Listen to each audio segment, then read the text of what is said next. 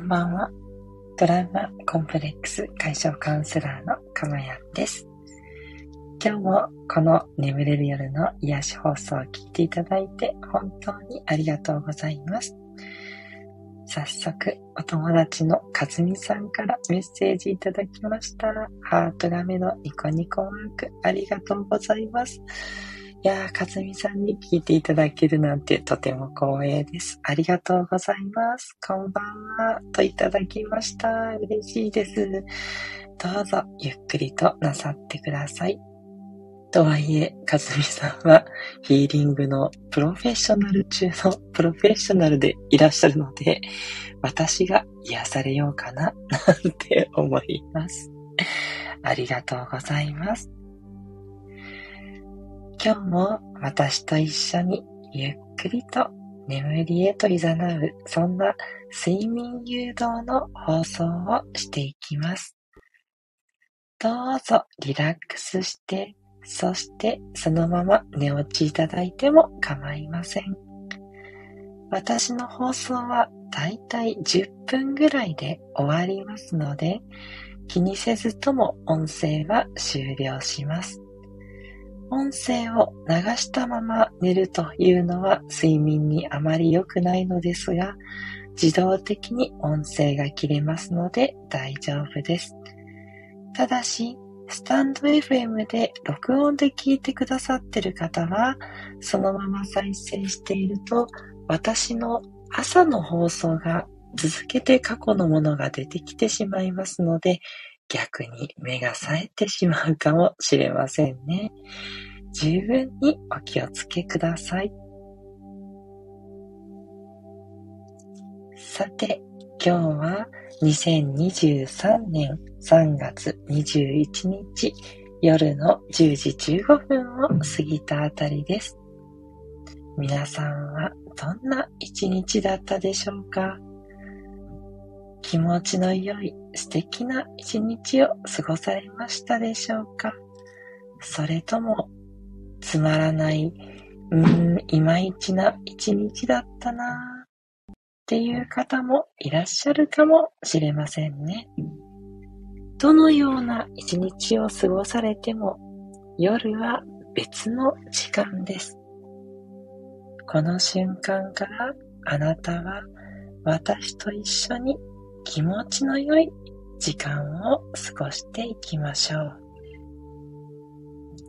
夜、ゆったりと心地よい時間を過ごせば、リセットされて、また明日から気持ちの良い時間が過ごせます。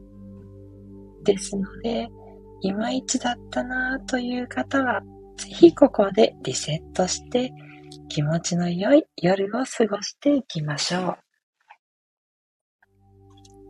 さて、9回目の今日の放送は、眠れる夜にぴったりの内容として、アロマ、香り、パフューム、このあたりをお伝えしていこうと思います。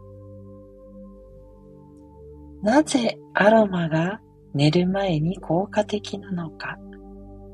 それは、匂い、つまり嗅覚だけが人の感情本能に関わる大脳辺縁系に直接伝達されるものだからです。嗅覚だけが直接本能である大脳辺縁系からストレートに自分の中に入ってくるからなんですね。皆さんも例えばガス臭い匂いとかですぐに気づいたりとか、懐かしい香りがしてふと昔の記憶が蘇ってくる。こういったご経験はないでしょうか？そう。つまり、匂い、香り、アロマ、パフュームというのは、人がダイレクトにそれを使うことのできる魔法の力なんですね。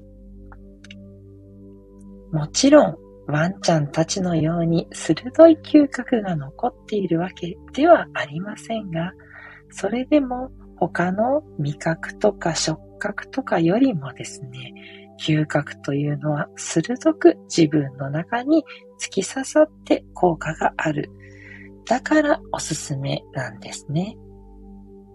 なので、リセットされたいとき、そしてなかなか寝つけないときこそ、アロマを使って強制的に落ち着いて、えー、副交感神経が優位なゆったりとした状況を作り出すことが大切なんですね。では、そんなアロマでおすすめの香りは一体何なんでしょうか？実はアロマには大きく2種類の匂いの系列があります。一つ目が寝る前におすすめのリラックス系。そして二つ目が朝起きた時や日中におすすめのリフレッシュ系となります。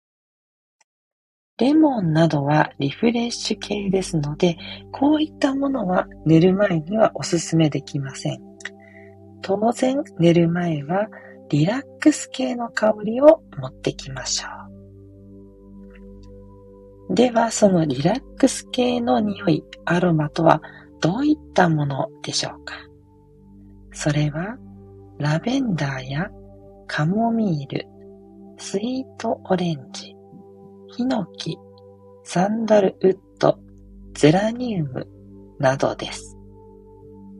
これらの匂いはリラックス系ですので、寝る前にゆったりとした気持ちになるにはもってこいの匂いなんですね。